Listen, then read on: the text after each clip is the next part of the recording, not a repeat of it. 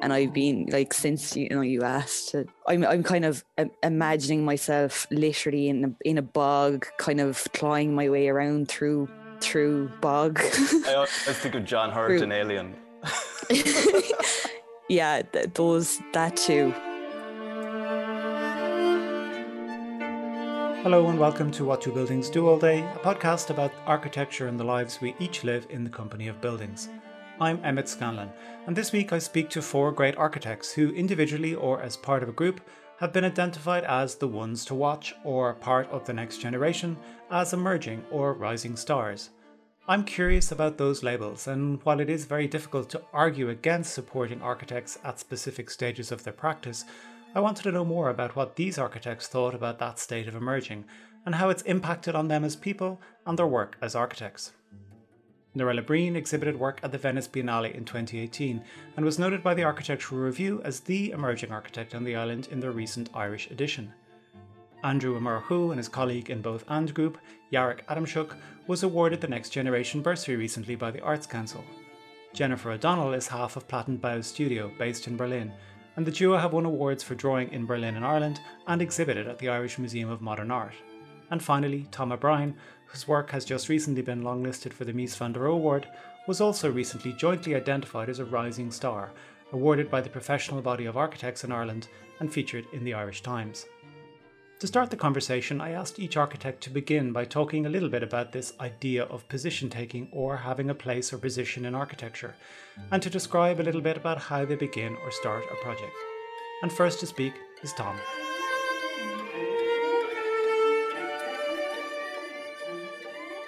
I mean, this really pragmatic answer. I get a client and we have a chat and we tease something out.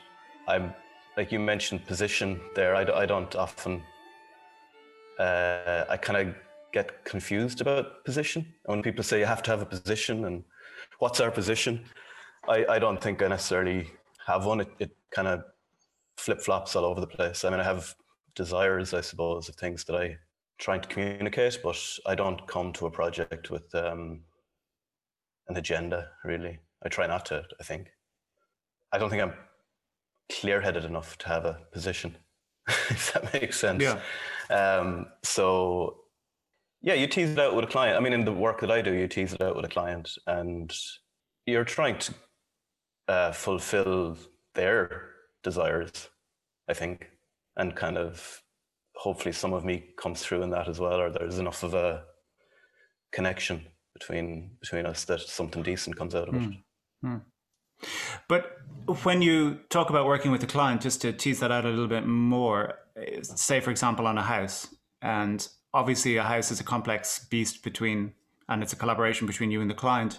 But you're also referencing other things beyond what the client may need pragmatically or the site or the place or something. I mean, you're referring to other architectures or yeah, histories fair, or, fair. Or, or, or Lo- loads of references. Yeah. yeah. And that, uh, yeah, uh, yeah, fair point. And there's a lot of references in what I do. And so that comes out of the books, things I see around, things that I get a bit obsessed with maybe. And I guess, um, I I think I often misunderstand those references, and then things get like weird kind of stuff can come out of my bad translation of something good. there's a kind of a a drop in communication maybe across them, or or like like when I reference things, I'm trying. I am I'm not like pulling them off Instagram. I'm looking at old plans and things and trying to actually understand what that other architect was I, I, yeah, uh, sometimes that, and then sometimes I just like it, you know, or it seems to make sense for a particular project in terms of what the context of that, whatever that ex- extension or, or whatever it is might be. It might it might work in some way for that. Yeah. And Narella, in your work, what kind of things are you weaving, kind of, or pulling together at the start of or middle of a project? So back in when I was in college in first year, Dermot Boyd set a, a task. He was teaching history and theory, I think, at the time, as to what was our position, and that was very confusing for a first year student. Like the word position is just very, very strange uh, thing to think about. And I would say I would totally agree with Tom. It's really important to not have clarity and but that I I guess that is a position in, in itself that that confusion but you are kind of in search of something or you're moving towards something um but not not a manifesto. I think i think it gets dangerous when it things get really dangerous when you start turning things into manifestos because it, it it's like you're you're declaring a position and actually you don't really know anything you're only at the very beginning of something um so what do i think about and what do i weave I guess obviously client clients' needs is really important. And the site is really important. Like trying to grasp a sense of place is really important. Things like the sun, I think my particular focus is is light, and that's the backbone that I've chosen to pursue, uh, along with many many other things. But yeah, trying to kind of seek out the potential of natural light and in particular the sun kind of connects your practice to mm, something cosmic and makes you feel small and makes what you do feel important and and long and ancient and future proof and um, and then also there's many references. I you know i collect books like like a lunatic. I've way too many books. I like my my if i had a new year's resolution this year it was to stop buying books because i'm just um and in a way the books are kind of like as long as i have a book in my library it's kind of it feels like it's in my brain like even if i'm not reading it and looking at it a lot.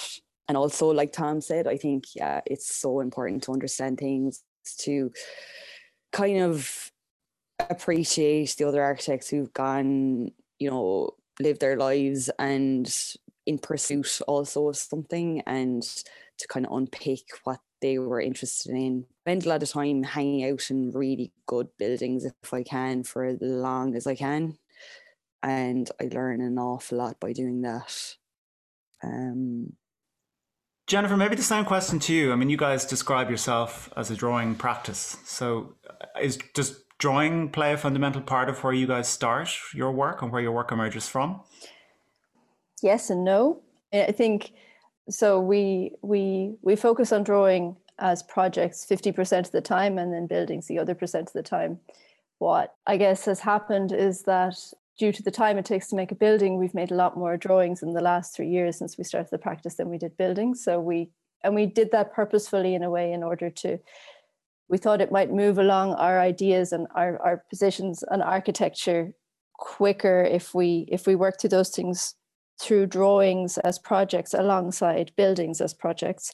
So I guess I need to answer the question a little bit more towards drawings and towards buildings, even though we we we build as well. So I guess with when where we start with ideas actually often comes from the project before, in that the review process for us is really important. Um, it's almost like when you're in college and you have a brief set, and that is, of course, the main priority, but then you have your other uh, focuses or priorities on the side, which are about I want to learn how to do this thing, I want to push this process forward or this idea. And and we test those things through the projects that are appropriate for that. And then hopefully we get it right sometimes we don't. Uh, so this is a drawing project or a building project. And then at the end of it there's this there's this period of reflection uh, where the work has been moved on we hit the thing hopefully that we wanted to hit and usually we're we're kind of over it at that stage. And and that's the moment where the idea comes for the next project that might not exist yet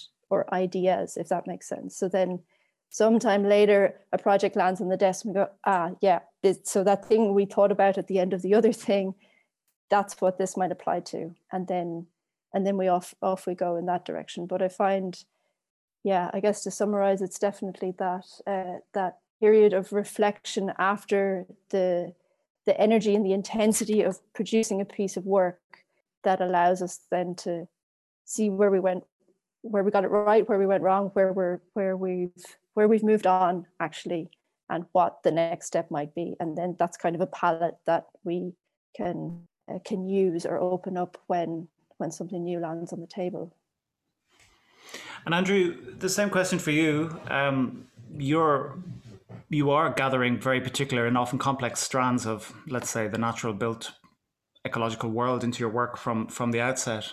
It's situated in in in a kind of a conversation about that. Does that influence almost everything you do, or how have you how have you guys started to structure your work around and uh, and I suppose the kind of let's say guardianship or the management of development of kind of a practice around the sort of core ideas that you guys are are are, are declaring as as essential to your your thinking and action. I suppose when we met, I mean, we all studied together in college, so we we would have worked together previously. We kind of unusually the the the, the two UN reports which had come out in 2018, the first which was IPCC uh, special report on 1.5 degrees Celsius, and then in April of the following year it was the IPBES report, and kind of a conversation about those things led to a, kind of a broader conversation about you know how do you how do you deploy architectural intelligence in a way that can address those issues? And so from the start we sort of consciously decided in a sense to avoid images and avoid avoid visual references and i suppose to start with we focused primarily on, on language and words and and reading and we and writing at the same time as well so we would kind of we would form pieces of writing not not as a position in architecture because i kind of agree i do agree with with you know the kind of assertions that, that Thomas and Noral made. But the purpose of that, I suppose, was to define what we thought were the ambitions of the work that we were doing, or, or the kind of priorities that we should bring to, to architectural practice, or you know what what what is within what is within the scope of an architect, you know, to address these issues. So to start with, it was always about language, and I mean we still talk about language quite a bit. You know, I mean, the work we did in in Loughrea um, for the IAF competition, you know, we spent a lot of time talking about you know how do you talk about how do you talk about animals in a, in a serious way? Because biodiversity was sort of central to that, to that project. And what we found was that you know you have to kind of find a very particular way of speaking to people about these issues because very quickly it can kind of just collapse into a conversation which maybe isn't seen as how do you put it as um not not that it's not important but you know it kind of seems also or something or, or nice to have. And in terms of that particular project we were trying to find ways of prioritizing that particular concern which is what the installation was all, was all about i suppose. And it was about trying to create an experience which would allow a conscious appreciation of the issue. So so language is really important. As we started to kind of engage in maybe more spatial work thinking about something which is experiential and, and can kind of allow the the individual experiencing that kind of uh, spatial episode to how we put it kind of actively produce knowledge about that particular issue with respect to the biodiversity crisis and, and the project in, in that's kind of precisely how we how we were thinking. But then I suppose a lot of the work we do now as well is primarily, I mean, kind of like Jennifer I mean, refers to, to their work as a, a drawing practice. I mean, a lot of the work we do is drawing and it's trying to find ways of drawing things to kind of understand kind of the complexities of a particular, you know, with respect to the project that we're doing with that we're doing now, which we were fortunate enough fortunate enough to kind of get get funding from the from the Arts Council finding ways of drawing to kind of figure out ways of thinking about you know ecological systems and climate change and how can you draw how can you draw in a way which can actually communicate the kind of relevance of that issue to, to architectural practice? I'm very curious about this this this um, word which actually i used kind of casually maybe in my opening question which is position which i know is loaded and i know it means very certain things but you've all reacted, or three of you at least have reacted to that as being, Norelli used the word dangerous,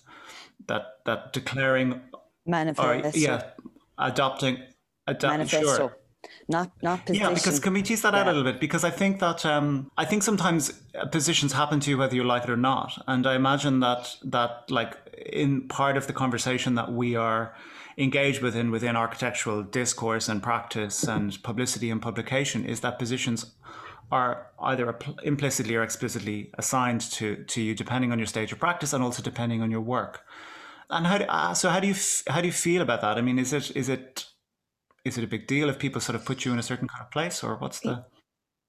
I well, I mean, yeah, I not really. I I suppose what I what I find interesting is that that Dermot's question in first year beginning architecture school that that would be the key question through practice what is your position and the, you're always in pursuit of it but it's never attainable right. really you know and if if you if points of reflection i think it's essential i think it's essential to good work to be questioning yourself in that way.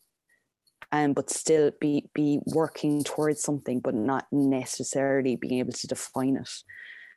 I think um making a statement at some point like i think it's useful to uh, give yourself the freedom to go back on it when you've gone past it. Um, but these moments of reflection are probably useful are these little full stops. So to kind of state what your practice is for you and like the likes of andrew you know it it probably makes sense when there's four people that it makes sense when there's four people that um that you would you would kind of um come to some um collective um, consensus or point of reference. Yeah you know but i but i'm just one person so so yeah i'm just constantly asking myself that question you you raise an interesting point about that that that you know we have a variety of of kind of practice structures as well. There's two solo practitioners, a couple, and then a quartet. So, does that? Do you think that that influences this question of of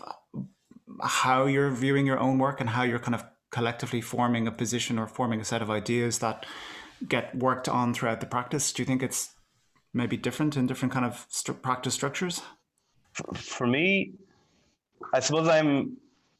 I when when you were talking, like I was kind of writing down my own take on that, or, or trying to come up with it. I mean, I think personally, I mean, I I try and avoid a kind of utopian kind of prognoses, like this kind of that's what I wrote down there, uh, like this idea that the architect can kind of offer a prognosis for how to sort out the world I'm really wary of that. I think I, mean, I think we still teach it, and I'm, I, I find it yeah. like it's not proper. It's not mm. useful ecological thinking. I think I think it's like little small steps and kind of moving like in, in kind of left or right as opposed to into the. uh, I'm I'm quoting the left and right there. That's uh, Kafka. This report to an academy is a text I always kind of it, it always sticks in my head of this ape who is like uh, pulled from the jungle and he's asked about freedom.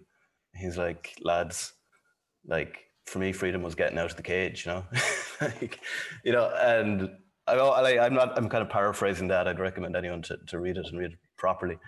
But I, I like that kind of thinking more so, that kind of like, another good word I came up I heard recently is subaltern, which is kind of like which ties in with that and ties in with things like minor literature and minor minor architecture maybe. So I don't know if any of that makes any sense, but I don't have a, a, a way of solving. I don't like. I don't see like it's practically impossible to know to know the world now, which isn't the same as not as not desiring to know the world. But we the idea of a prognosis of where we go next is just seems kind of ridiculous. Uh, and like like architects seem still kind of fond of. I think we're, we're, there's a kind of a a false consciousness within architecture that we that we that we that we we can do that. You know, we, uh, I don't think it's our place. I think to to extend it, like I mean, we still talk. I mean, to give a kind of a, a where that manifests. I mean, we still talk about the public good and how we, you know, like how we're not getting to sort of, you know, to give the public what they need. And I'm like, the public don't fucking want us. you know? And that's their right. Uh, you know, so we all talk about why we're not getting public work. I'm like, but they don't, like, if they don't want it, they don't want it. And the things that I um chasing an architecture, I can I can probably do in uh, without public work. I've jumped onto another topic here, kind of. okay. but anyway, and uh, yeah, so, that's what happens in a uh, conversation. Uh, it's okay. Yeah. yeah. not an ex- it's, not an ex- it's not an exam. It's all right. I so. said at the start I wasn't clear-headed, so there you go. no, no, not clear-headed, but sure-footed or something. It's like a it's an ecological map of something. yeah, I mean, I think I, I, I think that's. I mean, we are, we are. Yeah, it is. A, it is a big question, I suppose, and a big topic about like access to work and I suppose public uh, desire. Let's say for architecture and I suppose architects who might make it.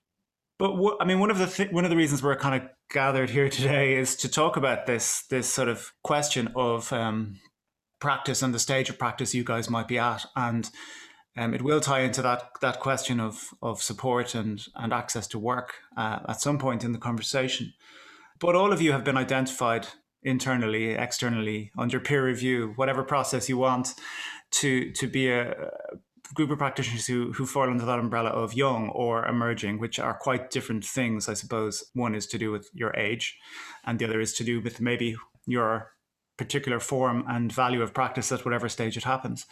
And I'm very curious about that, those words and how they apply to to you guys and what you think of them. I mean, obviously they have benefits because you've applied for and have been supported, get awards, funding, or whatever. But do you think there's kind of pros and cons between being considered an emerging architect? Does it propel you forward but also hold you back because it implies somehow you're not ready? Or Jen? Yeah, I mean, um, thought about it a lot the last few days, and uh, of course there is the the kind of frustrating element to it of uh, we can't wait to see what you will do kind of when you're a grown up but so i thought about that and that that is of course the kind of cynical phrasing of it which i don't want to lean too much on. But uh, there is this other thing about it, like emergent uh, or emerging as an adjective that you're you're between one state and another kind of water and air or or you're in an in between kind of phase, like in this kind of amoeba like bubble. And I find, or I, I take it that while being in this bubble or this phase, we have a, a freedom or a flexibility that maybe won't exist when we have emerged, if that makes sense. So I, I, we try to use this, this time of being classified or stamped as emerging to give us leeway to to to explore and to change direction that kind of we've moved into a phase and now at the moment we're focusing on on drawing and that's that's very much our interest but we're not yet pigeonholed into a foreseen outcome. And so i kind of hope to stay in that phase for as long as possible really because it allows us to work laterally and think laterally before for this this pressure to finally emerge as something which uh, maybe we i don't know if we'll ever come out of this emerging phase kind of don't want to but yeah i guess that's my my my positive take on it that it allows it the, the labeling allows for a freedom outside of the expectation that's that's kind of slammed onto it as well.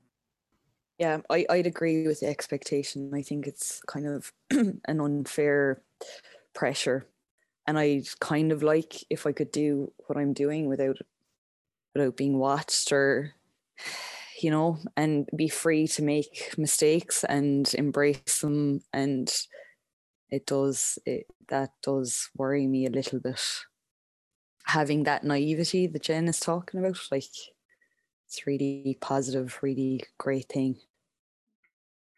when you've the pressure of being watched it's kind of I don't, I don't, I don't really like that. I, I would like to be like, because when I do think of the word emerging, I like you're emerging from something, and so you think, I think about where am I, and I've been like since you know you asked, to, I'm I'm kind of imagining myself literally in a, in a bog, kind of clawing my way around through through bog. I always think of John Hurt in Alien. yeah, th- those that too, but I kind of like the idea of you know tunneling your way around through peat in the dirt and not not being seen and maybe not breaching the ground is kind of maybe that would be a nice place to be to practice also you know but do any of you have any of you kind of co- consciously enjoy this notion of i mean jen you presented some positive aspects of it this this notion of being identified as being emergent and enjoy that expectation yeah, and enjoy that kind of label or yeah no i'm grateful i'm grateful yeah. for it i mean Why? it is people sitting around and going okay there's something going on there. And I, I, I mean, particularly this year, I don't want to be in a vacuum, and and it's nice to be noticed. like it, it's fraught. Yeah, I, I totally agree with the guys. It is fraught with maybe a few anxieties, but um, it's part of the game. Like as well, you've got to put yourself out there, and you. We do. I, I think by and large, architects do like being noticed. We are, it is a form of expression, and there is ego in it. If I, if I assess myself anyway, which and the aunties and uncles like it, you know, like like it, it communicates to people that why you're such a weirdo as well, um, and you know, it, it's it's a certain yeah.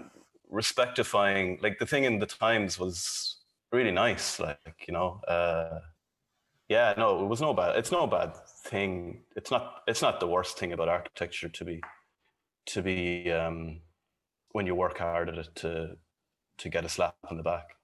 Yeah, I I, I think mm. it's just the, the the thing of it being tied to use that's a bit frustrating. That the kind of you're not there yet, but you know, we're looking forward to when you get there. But I mean, Tom is definitely right. The mm. what what that labeling or that attention gives you is is kind of of course support and courage and uh, hope and the the assurance that uh, you know what you're doing isn't like completely incompetent or idiotic or no one cares and what are you doing? Just go back and work for someone else.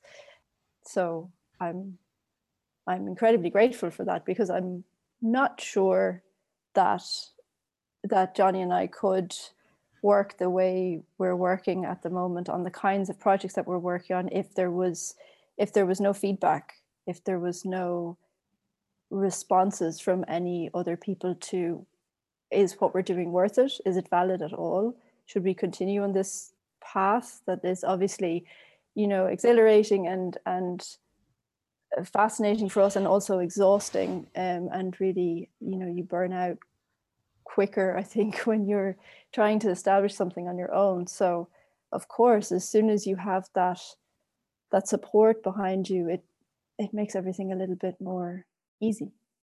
Yeah, I think I think you know we're really enjoying it, the the four of us, and you know, one thing really leads to another. You know, like having support from any one particular award or grant really opens up massive opportunities. And i think you don't really realize that until you actually you know you you get something. And then quite quickly you realize how you can get other things um, which is something you know as a student you kind of think how, how could i how could i you know go in that direction?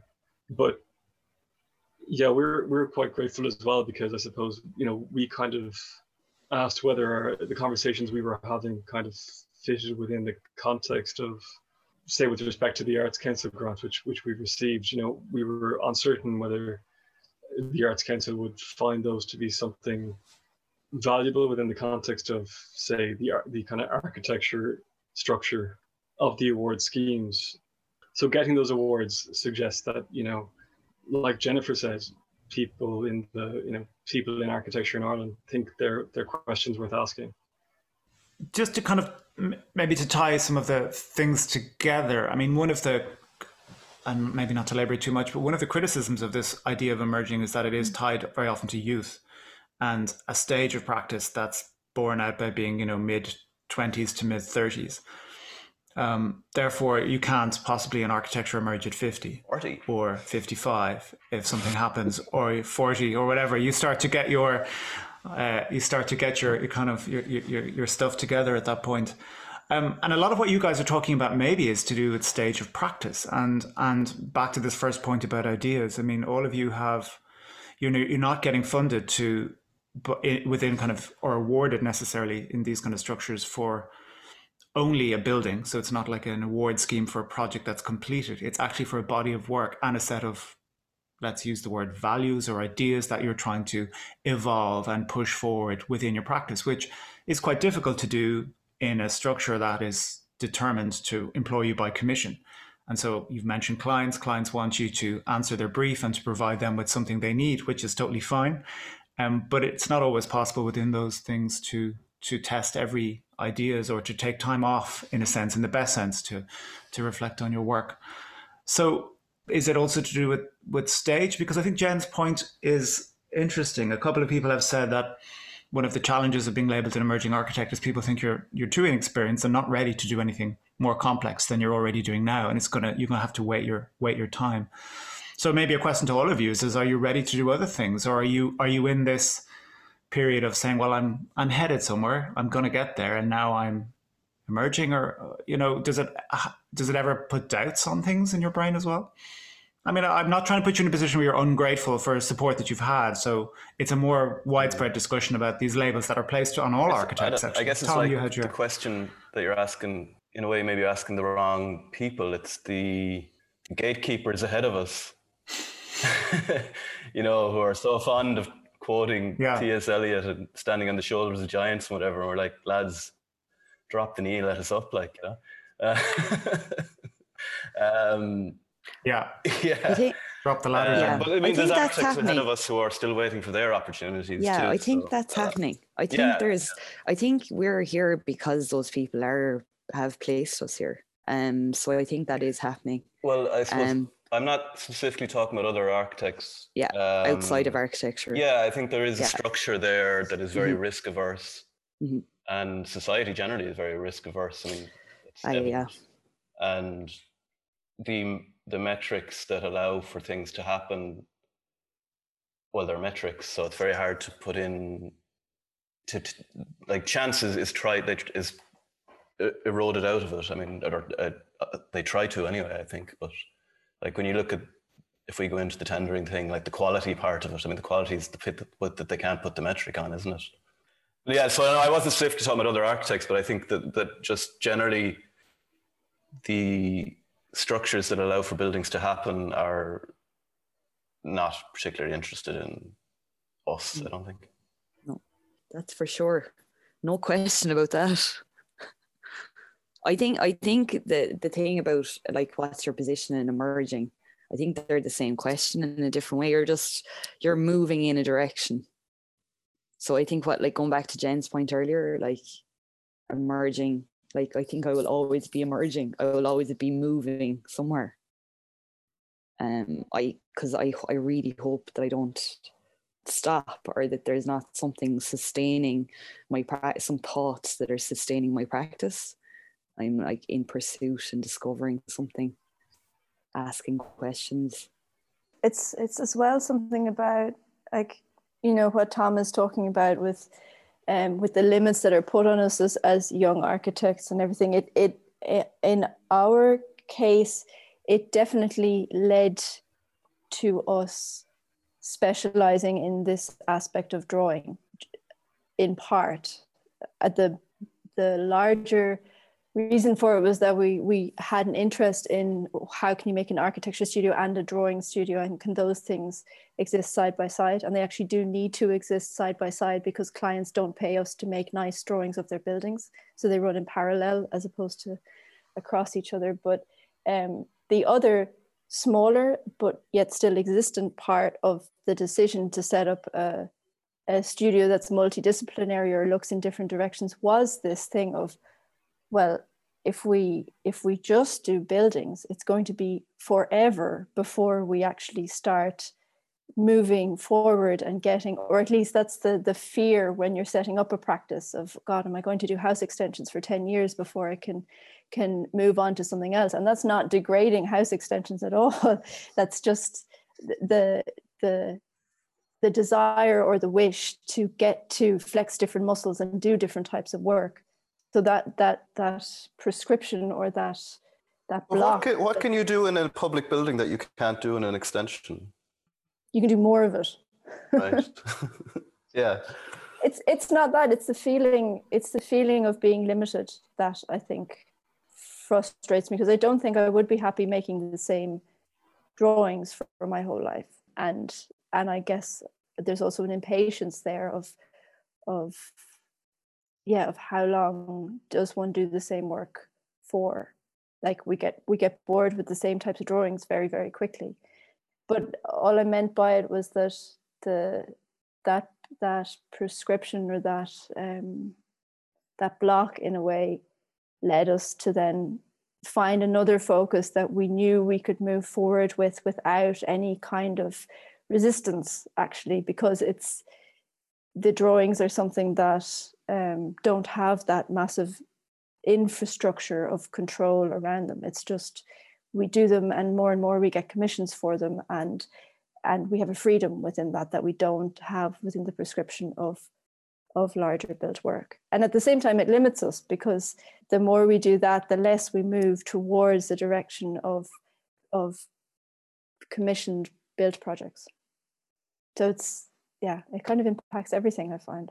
On that question Jen fleshed out there with regard to moving from one position to another or one place in your practice to another, do you think partly that's to do with this um, expectation somehow that's built within what you might be end up doing when you're 50 that you're actually destined to head from small work to big work and that's the that's the way in which you exercise those muscles like what what's wrong with constructing a practice if as Norella says you can continue to find um, desire and things that keep mm. you fascinated about your own work and practice mm. I mean uh, wh- why is scale and moving to bigger things I understand complexity I understand new challenges that's a human instinct but Tom says you can find all you need maybe in some things? Why do you have to go to, you know, well, a hospital or something? I suppose what what's meant for you won't pass you by, kind of thing. But um, I think it'll come. Like I think if you keep pushing something, it it it's can't be ignored. If people want it, they'll they'll they'll come for it. Yeah, I mean, but if they don't want it, I'm not I'm not going to be forcing it down their throat. Like I'm not. I don't yeah. the the changes that have to happen for architecture to get a front seat again are, are like there's massive structural changes required. We'll follow. We don't we don't lead. I don't think we never did as architects. So like all the environmental and the, the different like good things that are trying to come forth in the world, they have to happen first, I think, and then there might be a relooking at what kind of spaces all that stuff generates. I don't know. I'm not kind of. It's like I said earlier. I don't know. I don't like utopian thinking from the architect is kind of. I don't know. It's a bit suspect or something. Mm. Like policy has to change first in a in a simple way. Yeah, for me, I mean, I am not necessarily. I don't. I don't find extensions to excite me, but um, domestic work does, and um, I do, I don't have any great desire right now to do work beyond it ever, um, and that you know obviously will probably change. Hopefully, uh, having built some things, but I think there is a potential in domestic work to make place and uh, create a universe within it. And I I wonder if I my lifetime if I ever differently that. But I wonder is that me also completely having zero agency um, in terms of access to other work that isn't that, and me just actually being quite positive and making the most out of the situation that I'm in. You know, like there was a, a really good lecture that um, James Hand from um, Caruso St. John gave in Sol last week um, about facades. And I was sitting in Kerry, you know, in my home in a, an old school and looking out into fields. And I mean, what I think about architecture is usually internal, it's spatial, and and that's what interests me. And then we have the likes of a very big practice doing very big work and making places in a city um, a set piece in a very big urban context and that's completely different kind of practice and and not internalized in the way that i'm thinking about my practice so i'm kind of happy where i am. I think the guys are totally right. I think the the, the thing about let's say larger work or public work maybe is that domestic like the work we were bringing a house on site next uh, uh, next month, and it's uh, like the most exciting thing we've ever done, and that's domestic work. I guess the thing is that it's for private clients, and like I get so excited when I think of what like Tom or Andrew or Norella might be able to do when they get the chance to make work that actually impacts more people. Um, like how do you make as this is yeah as many people's lives better, or how do you how do you bring something to as many people as possible? And that's the thing that i'm that i'm that our that all of our positivities in the places that we are now i think should also allow for in that like you know like the intelligence and the talent there is there to be given to a larger proportion of society than just a few people. And that unfortunately res- like responds to then bigger because the buildings that are public are normally bigger bigger buildings because more people come into them. But uh, but maybe it's not necessarily a question of scale actually. Uh, you can do like we did public work for Grangegorman that was a set of drawings but that was you know as opposed to for one person who's getting the benefit of it hopefully there's like 500 people who are getting the mm-hmm. benefit of that work. Tom you you said that you don't have I'm paraphrasing here, so but you that you it's perhaps not your job or responsibility to necessarily fix any challenge around or some challenges around access to work. And Norella, you you maybe said you don't have any agency in changing that either. I think I'm saying more that there's other problems to be fixed first. Yeah, but in terms of um, what we like, what architecture and architects, let's say, not architecture, but architects might do in order to communicate that. I mean, is there is there no burden of advocacy on you guys as emergency art mm-hmm. you know, to put it back to you say as emerging architects with this kind of potential yeah. platform even in terms of you know i think you probably underestimate the influence you have on a whole bunch of mm. students in university mm. in ireland who are looking to your work and talking about your work and project, presenting your work to you know as part of the conversation about how you activate because most professions have mm. advocates they have champions who are from within the profession fighting for change. They're not waiting for it to happen.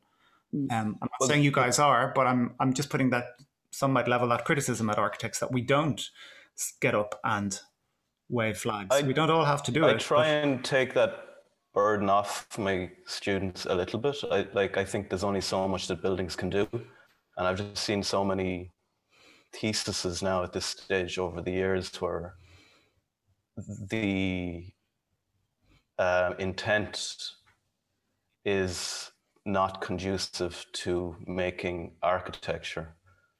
I just, I do, I believe fairly strongly there's things that that architecture can do and that it can't do. I'm, quite... I'm, sorry to interrupt. I'm talking about architects, not not projects or buildings. Right. It's like us as human mm-hmm. beings, mm-hmm. active in the world. Before we even sit down and draw in the morning, or you know, pick up the phone and answer the client's messages or whatever.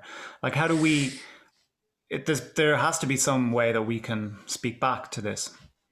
I mean, it, a one liner that I I do try and instill in the students that I get on with is is compassion um, and empathy um, and self expression. I mean, they do all come to architecture, I suppose, looking to yeah, like if we're honest, we do all want to reimagine the world. It's it's in it's inherent in it. But um, yeah, I, I think I I yeah, a lot of students like follow on Instagram or whatever, and you're conscious of what influence you actually have on them. Uh, so but I don't really have any ready answers or prognoses, as I said earlier. It's it's just like try and encourage empathy and compassion, like and uh, be sound.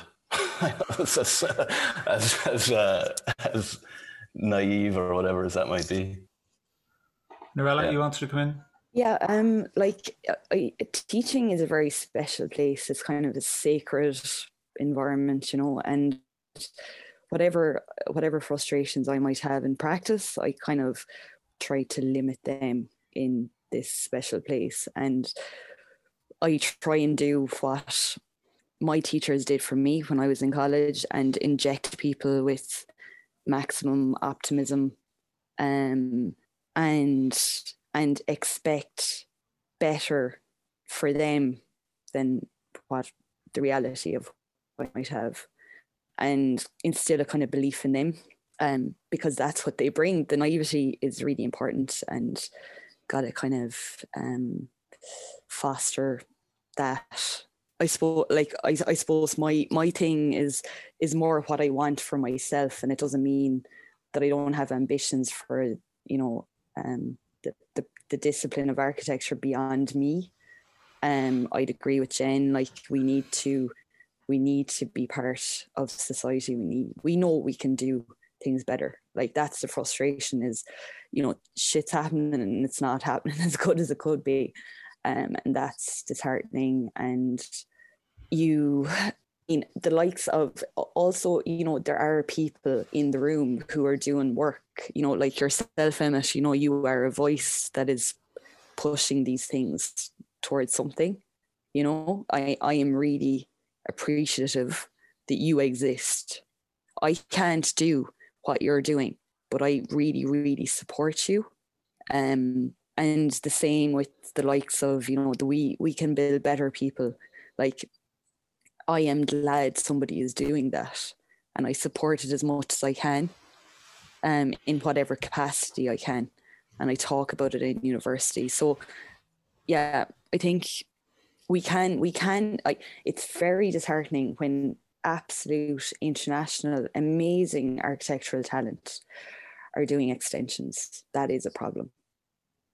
Um, it's not good enough really, and we do need to do something about it you know my selfish interest of what his spaces are and you know me indulging myself that's different from the much bigger picture you know?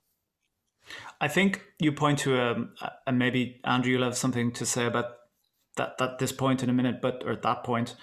But i think it points to a bigger thing about the way in which we keep reminding ourselves how many kinds of different people we need within architecture actually and there is no point in anyone advocating for changes in public relationship to architecture or you know supporting all kinds of architects from 25 to 95 to make a public building if they're not any good. So you know the architects aren't good. So there is also requires architects who are simply and i don't think it's indulgent actually who are trying to explore the the world of their projects through the kind of highest quality. I think quality really comes back to it. Highest quality levels of thinking and action and methods and commitment. And all of you speak about wanting to kind of, you know, enrich the world in whatever means. If that's for one person or a million, it's it's it's it's that. So maybe it's also that conversation needs to expand. That actually we the way things change is if we support and network and collaborate more collectively across a range of people with range of voices and expertise within the discipline. Yeah, I mean, Emma, I think it's interesting what you said a while ago about as people first, as opposed to architects. And this is something um, Kate, Alice Yark, and I speak about all the time, you know, because whenever we were having a conversation about kind of issues around climate and biodiversity loss, we weren't we weren't having those conversations as architects necessarily. We were having them as just people. And our question was, what can what can we or what could we do to somehow intervene in those questions or, or to, to find a way of practicing in some way that can contribute to, to resolving these issues, whether or not it's through architecture or not. And I suppose, I mean, there's an interesting book which which was just released, which I don't know, you might be familiar with, called Architects After Architecture. And you know, there, there is kind of an increasing desire to to find ways of you know deploying architectural intelligence to kind of engage with much broader issues. And I think kind of traditionally, you know, I mean, Charles Waldheim, who teaches in, in Harvard landscape architecture, you know, he, he talks a lot about kind of how architecture kind of has, has radicalized itself around its own autonomy. You know, it kind of very carefully polices the edges of what the scope of the discipline and the profession is and, and what architects can do. And maybe that's more, maybe that's not, maybe that's reasonably new. I mean, because because he talks about how, you know, in the 1950s, urban design was was quite, you know, was kind of the beginning of of the urban design discipline in America. And kind of there was kind of a very clear, discrete separation of the discipline of architecture, landscape architecture, and urban design and he's kind of advocating for those three things to come back together to kind of find ways of of if you want to call them spatial practitioners way that spatial practitioners could could think through these problems. So i suppose the, the conversation we're having in, in Bolt-on Group at the moment is is is kind of beyond buildings in a sense. I mean we're not we're not kind of having the conversation with the intent of saying let's figure out how we can make buildings that are, you know, suitable for climate change because we don't really think that's an, a useful question in one sense. So, I mean, I think I think practices like what's the name of the guys in in Goldsmiths, um, forensic architecture, you know, a practice which is kind of borderline architecture. If you know, if if you know if the edges of the discipline or the profession are policed as something which is primarily about building. And I suppose it is important to say that the profession is policed with respect to, to buildings because, you know, the RIAI and for all professional bodies, you do your professional exams. Uh, I haven't done them, but uh, the other three are in other in the process or have, have completed them.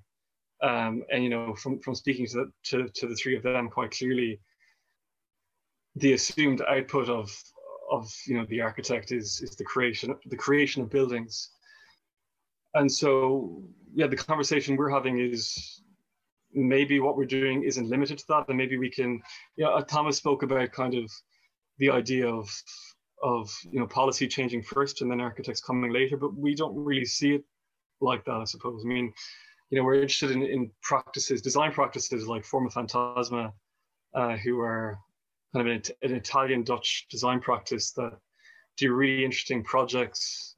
Um, they had a, re- a, really great project recently in um, the Serpentine Pavilion, sorry, in the Serpentine Gallery in London, which was kind of an exploration of the timber industry and working with a broad variety of different experts and individuals to think through how they could kind of create something which would provide a mechanism of informing policy.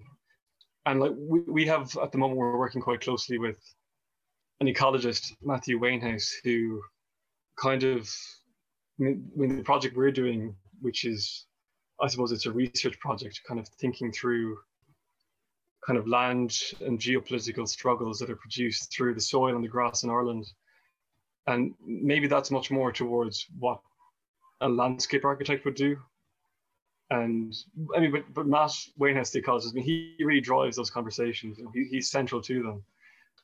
And so this is why we, you know, in one sense, we don't talk about architecture as something which is the making of buildings.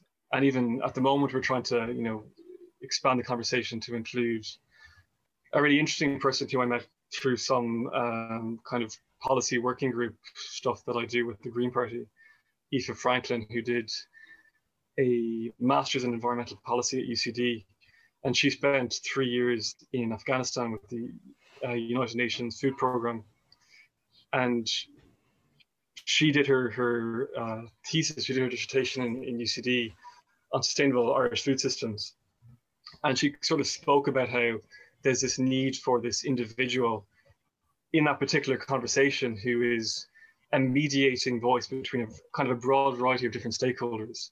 And she said that she had worked with a landscape architect in Afghanistan at the United Nations Food Programme. And so the person she had kind of envisioned for that position was a landscape architect, which I thought was the most amazing thing because it kind of, you know, totally changes how you think about the design disciplines or the design, or the design profession. I mean, the discipline, I suppose, because um, I'm not saying that as someone who's educated in architecture that I can co-opt, you know, the kind of competencies of a landscape architect, but I think there's always the possibility of moving in that direction. So expanding the scope of what architects can do in terms of using our design intelligence to actually actively inform policy is, is central to the conversations that, that we are that we are having. Fair point. I'd take that definitely. Um, yeah, I mean, I'd concede on what I was saying there. You're you're spot on. um, but you are talking about what you're interested in, Tom, as well. Like yeah, and I, I suppose I it's like we have maybe have to come up with another name for it. I mean, I I I still come back always to I mean what I I make space like it's a it's a very direct relationship with a very old idea of architecture, I guess. Um, and when you're, I, I don't know, I kind of think they're different things.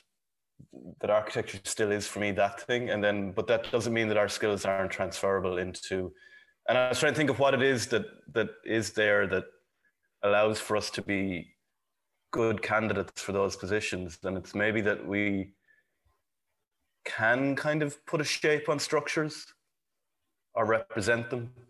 And and, and I suppose like and spaces ultimately. But um so yeah, I suppose I'm I'm kind of conceding to your point, but I'm trying to hold myself hold my own in it as well. Um, I think I, I, I think in one sense, I mean, uh, Caesar sort of sp- spoke about the, the kind of mediatory role of the architect. And, you know, he, he said that he saw the strength of architects as kind of that capacity to mediate a kind of a broad variety of different concerns into into in that with respect to buildings into kind of a spatial solution. It could be a spatial solution and it's, and it's not buildings.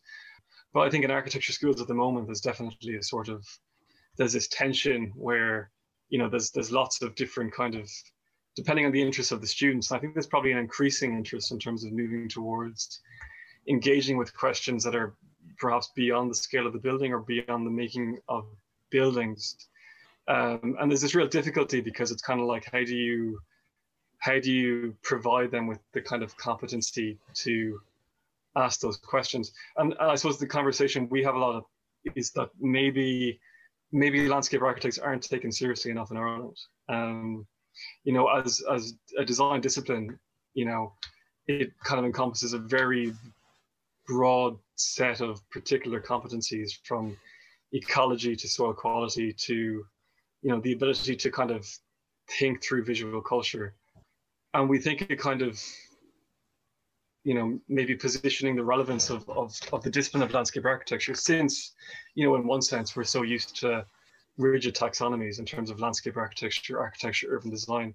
Maybe if that was kind of centered more in the conversation um, or made available in architecture schools, uh, that could, you know, that, that could kind of um, maybe broaden the scope a bit more easily, comfortably. I don't, I don't see like, I don't see that much any great difference between what we do do and landscape architects. I think it's just spatial and you know it's made with different things, and then you need to learn about those things. But I think it, it's ultimately spatial. You know, um, I think there's other aspects like it's funny, um, Andrew, you mentioning the RIAI and part threes, and like that's that whole system is largely wrapped around you know professional indemnity and liability, really, you know. But it doesn't really measure any of the things we're talking about. It measures a sense of professionalism and risk and liability, doesn't it? Rather than all the complexity of the things that it is we're kind of really talking about.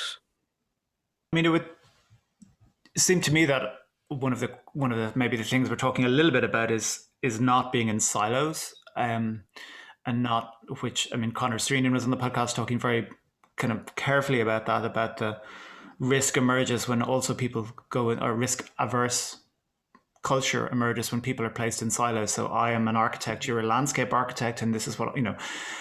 so I think that that's a, definitely a, an interesting question to sort of mm-hmm. take apart and put back together again. But then the other one, in terms of let's say on my screen, Tom is there at the top and Andrew's at the bottom. Are are they kind of different points that are being made about practice? And I would say absolutely not. I mean, do does one imagine a world without buildings? I mean, no, and does it does? But that's a good. That's no, it's great. And just does, does, I do. well, I, no, I, I can't. I can't see it in our in our lifetime. Really, we need places to live and, and things to exist in. And even if that's reworking things or whatever, it, it we do need architects immersed in the culture and construction and thinking and histories and projection of architecture and and defending that position through great work. And I, I used to think yeah. opposite. I used to think no, we've too much of that. But actually, mm. the more you start thinking about how do you unpack and un, and tackle the biases against offering certain kinds of work to certain kind of practices or the strive towards quality, mm.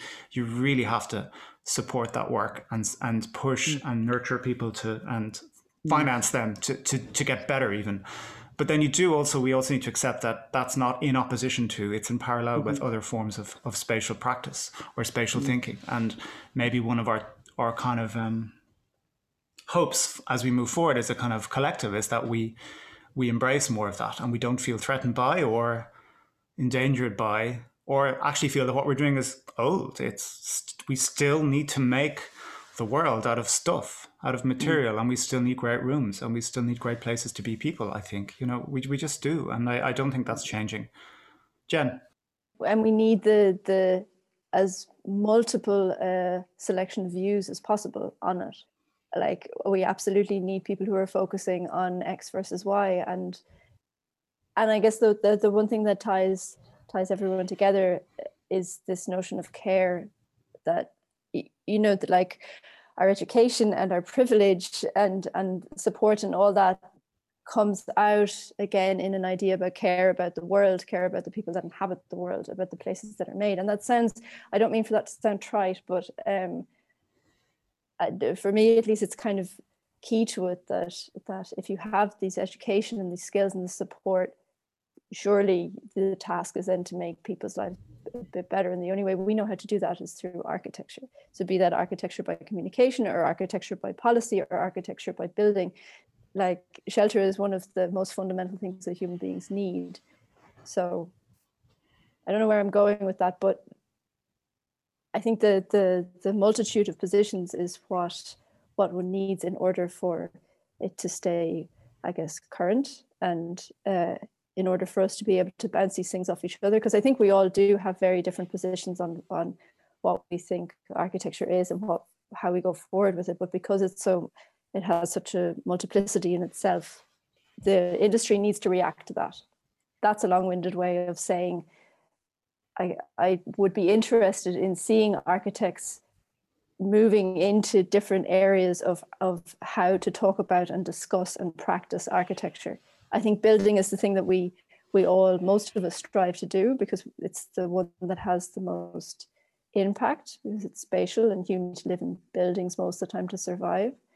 But I think we do pigeonhole ourselves a little bit in in terms of all the other skills we have. One of them being communicating. We're really good at communicating in loads of different forms and ways, and and one of the ways that that leads back again to uh, I think a lot of the work that all of us do is communicating with the with the public and just finding a way to show that architecture is relevant. I agree, Jen. Each of you have talked about this notion of of acting with care or generosity or um, being sound, as Tom really nicely called it, or in integrity. Integrity, yeah, yeah that that, good that, with integrity each of you has placed your work in the public domain. I mean, I don't mean it's a public building necessarily. What I mean is you've placed it either mm. for exhibition or out on the street, or you've placed it in the domain where a public, be they a family or whatever, have started to occupy and use the thing um, that you've designed and made, or you've made some installational work. Can you maybe talk a little bit about how that placing and that offering out? While maybe meeting a need or a commission, is also placing your work out in, in the world to be assessed and interrogated and questioned and enjoyed, and what you guys learn from that process and from your observations of that or from feedback. And maybe touch a little bit question on this notion of criticism and how you how you manage or sometimes desire that, I guess, in the in the best, most constructive sense to to support your work and keep it going? Uh, that's a, that's probably the hardest question so far. Yeah, like you just never know how people are going to respond. I mean, I remember with the installation in in Loughrea, we were standing beside it one day, and and someone came along and said, "When the hell is that eyesore going to going to be away from here?" And we were like, "Well." we are like three more weeks, um, but we actually designed it. But then weirdly, like when when when we had explained it to the person, whether just through politeness or or through actual it making sense or something, you know, they kind of were like, okay, I, I get it.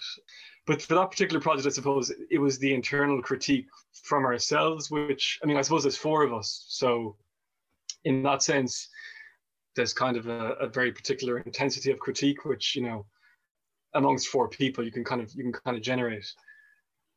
You know, I had been talking to someone about um, outside of the group about the work of Olafur Eliasson um, recently, actually, and, and they they were noticing their criticism of of his work because it somehow, um, and in terms of because of our own interests, it, it kind of creates a a very clear binary between nature and society. And in that sense, he kind of makes a, a spectacle of nature as, as opposed to somehow, you know, resolving that kind of dualistic kind of complexity. And so it was amongst ourselves then, you know, we kind of critique the fact whether or not the installation we had made did the exact same thing. And, you know, because the intention with the intention with that project was to work with the existing community in in Loughrea to create a conversation with with the with local stakeholders uh, and with the local ecologists to create some sort of a kind of opportunities for for pollinators in the local area like a, a pretty simple idea but something which is quite difficult to to practically create um, and actually there's you know as we began to work with the community gradually we realized actually that there was a lot of local pushback. Uh, some people kind of believe biodiversity was kind of vermin or something. And so we were kind of asking, how do you create spatial opportunities in the town of Loughrea, which kind of can accommodate both human and, and non-humans? And, and COVID kind of got in the way of, of some of that. But the intention of that project was, wasn't to leave with just the production of an object. Um, and so I suppose that project's over now. But you know, we're we're still, we're still critiquing it like a few months down the road, uh, which is which is incredibly useful for for our work going forward. Yeah, I mean, I don't like, I don't. Apart from in terms of criticism, I the people I'm very very fortunate with the people that I have around me in in term like physically share space with them in that they have very they're very great architects and they have exceptional judgment and so the conversations that come about while practicing the standards are very high and i have a lot to thank those people for um, both in teaching and uh, other people in practice around me they keep you accountable um, but there's no, I mean, there's a shared criticism of maybe what we're collectively pursuing, maybe, and maintaining those standards, and not not every not letting anybody fall overboard a little bit. So that's very very helpful. Then there's criticism, like then there there isn't really criticism beyond that. Um, I in, for for Venice there was a couple of articles that were very they were very complimentary and those that was nice but not helpful for me whereas there's one there was one article by uh, Aaron Betsky which described my installation as ham-fisted and I found that very like at first really shocking. Like eh, like at first really super complimentary that he'd even bother to mention me. And then kind of shocking and my heart kind of sank a little bit kind of going jesus. And then thinking about it that it was actually really helpful that somebody even though he's fairly typically con- contrary character that he would offer such kind of overt criticism as that is really helpful for me. But I would have liked to have more had a, a chance mm. to hmm. have a conversation about it rather than it being commented on without without that. And then other the criticism which I find most difficult is people outside of architecture and the people people like my mother, for instance. When I ask my mother what does she think, uh, and and all of a sudden you're in a situation where communication doesn't work anymore and i'm kind of feel like i can't actually communicate outside of the discipline of architecture. And then you're open to serious criticism really quickly. Yeah i, I find that one most difficult um because we're kind of misunderstood generally at large i think. And it has to be kind of what you're doing or what you're trying to achieve has to be proven. And then in hindsight it's easier to kind of comment on how lovely it is. But but it's more difficult prior to a thing existing to convince somebody that it's you know so i would really welcome more i would really really welcome more honest criticism outside of our own outside of ourselves um i would really i would find that really refreshing and and maybe it needs to come outside of Ireland. Everyone's yeah. a bit careful to kind of. I, I'd happily hear what someone has to say about what they think about me. I don't I don't know what I what anyone could think about me. I haven't really produced any work, so um uh but it would be nice to to hear, you know, outside of ourselves. Yeah. Be helpful. Jen? I mean there's there's two parts to the question, right? There's the kind of putting your work out into the public and then and then how do you how do you deal with criticism and the the public part of it in the er, in the earlier projects that we did was interesting because it's that's the whole reason that we exist as a practice now is that is a chain of events of putting things into the public realm someone being interested in that being a catalyst for the next thing. So we you know we we presented some drawings at the at the Irish embassy in Berlin where Sean Sean Kissane from IMMA happened to be a judge who then invited us to be in a show in IMMA at the same time that we were making the Grangegorman drawings, and that all kicked off into other things. So for us, putting if we hadn't put our drawing work out there, we would be nowhere right now. We're, we're because that work is so fundamentally tied to conversation with other people and increasingly with the public. So there's that side of things of with the with the drawings at least we have to continuously put the work out there um, to come interaction with people. Otherwise, otherwise we're what are we doing? We're making you know pretty drawings for for to hang on walls. The idea of criticism. Um, I mean, I think in an architecture context, we would have always taken criticism really well. And being in this kind of amoeba bubble of emerging at the moment, we need as much criticism as possible, I think, to to help us figure out uh, where we where and if we emerge where it's been a total game changer has been those projects where we engage more and more with the public. So um, with the with the Magdalen Laundry project on Sean McDermott Street that we're doing at the moment that is a process of continual con- uh, conversation and consultation with survivors and the and the local community where the feedback is quite often uh, negative, uh, where we are kind of ripped out of this architecture bubble that's quite like comfortable and soothing, and uh, asked to face the reality of of architecture as it pertains to to people like survivors or to that community on Sean McDermott Street or in any scenario like that. So that's that's a different thing. That's really having to strip yourself of the naivety that helps in another context uh, and get really real about how how or about the fact that you need to be so careful about how what you do impacts other people's lives. And that comes from kind of quite strong criticism and feedback and and wake up calls actually. So this the naivety is needed in one sense for creativity but the criticism from other people outside of architects is really necessary in, for grounding and for making sure that that that the approach is is a positive one, is valid, and isn't going to do any harm. It's tough to get it, but it's actually really necessary. Otherwise, it's just kind of spoofing. Yeah. And Tom? Um, I just I, I just want people to understand me. I don't know. Like I, I, I love life. I love the world, and I wish everyone like could just like cop on, and, like do it my way. That's really glib and silly, but uh, there's a grain of truth to it.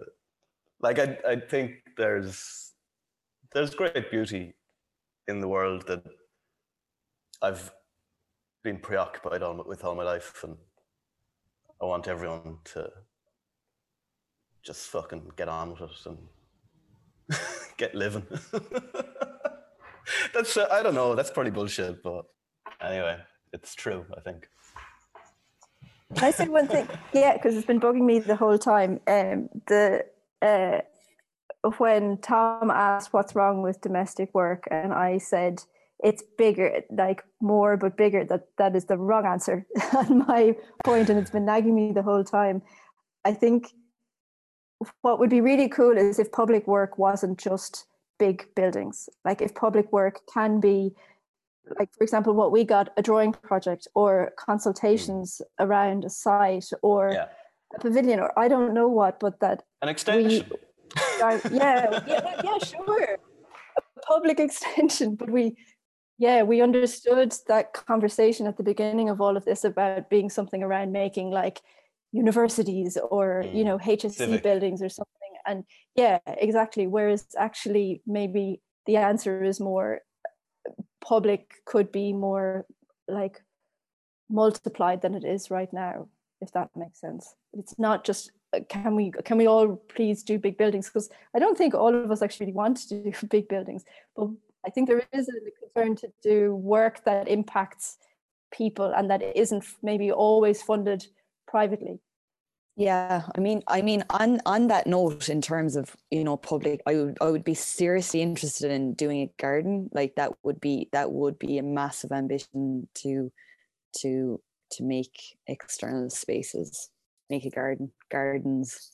Um, that that would be a, you know a scale of public that would seriously appeal. Like if that was possible.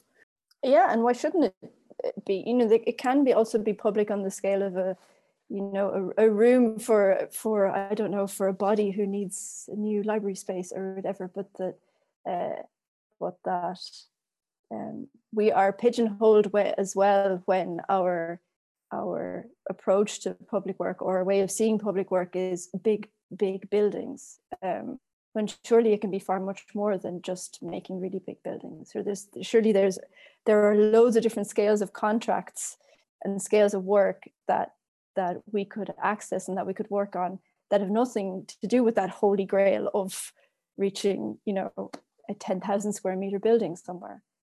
I mean, we just about touched on it there a little while ago, and I, I, I do think we have to also entertain the thought of stopping. Uh, like as architects, we keep just, it's not in our nature to to not produce.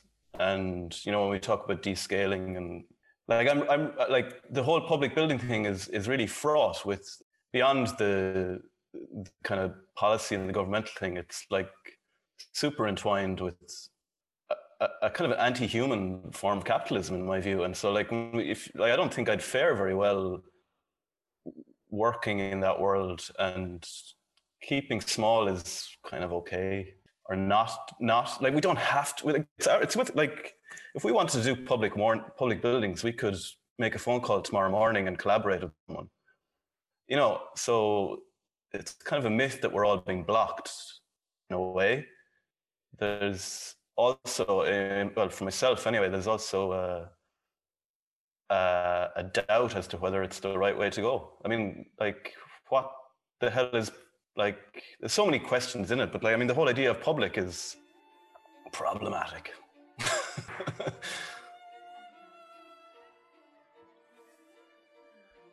that conversation raises so many points that need further discussion, and of course, we need to spend more time digging into the bog landscape of practice, as Narella called it, just to know more about how architects think, act, make decisions. Because what is clear to me is that each of these four have a lot in common. Yet each has a distinct take on what they want to do with their interests, skills, and capacity in architecture, and they clearly all need support to do that too. I also think the discussion around scale of work is in fact linked to the notion of procurement and to Tom's last point about at some time architects may have to stop producing. Architecture as a profession seems locked into growth culture, so if you do not operate a model of practice which plans to grow and grow and grow to employ more people, take a bigger office, you're not able to get work beyond a certain scale because the system of commissioning, also known as procurement, wants to see a growth as a priority in your office. So, no matter what your experience or skill, or how high quality your buildings are, or how many awards you win, if there are two or four or six or eight of you, you'll be capped and you will stop expanding creatively because you somehow cannot be trusted. Whereas in fact and in practice, large offices tend to break down building projects into teams anyway, so you usually only have 6 to 8 on a large public building and not an office of 100. So it is in many ways just nonsense that a team in a large office is automatically better than a team of 8 in some other practice structure. Perhaps that's an oversimplification, but it is also a little bit true. Thanks for listening this week. I would appreciate if you rated the podcast on iTunes and if you shared it far and wide. The music you heard at the start and at the end is by Sinead Finnegan, recorded live in Trinity Chapel some summers ago, and it's played by the Delmain String Quartet. Until next time, stay safe.